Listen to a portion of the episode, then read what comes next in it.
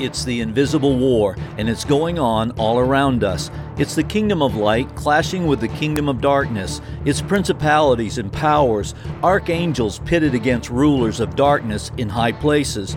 What's your place in the battle? It should be together with others in strategic prayer.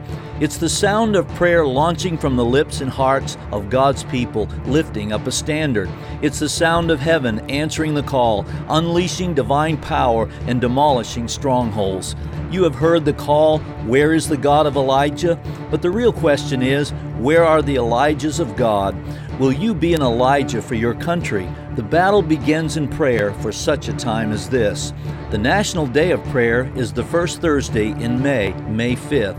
Join us at the Muskingum Park Gazebo on Front Street in Marietta at 12 noon. That's Muskingum Park Gazebo in Marietta, 12 noon. For details, go to freedomgatechurch.net.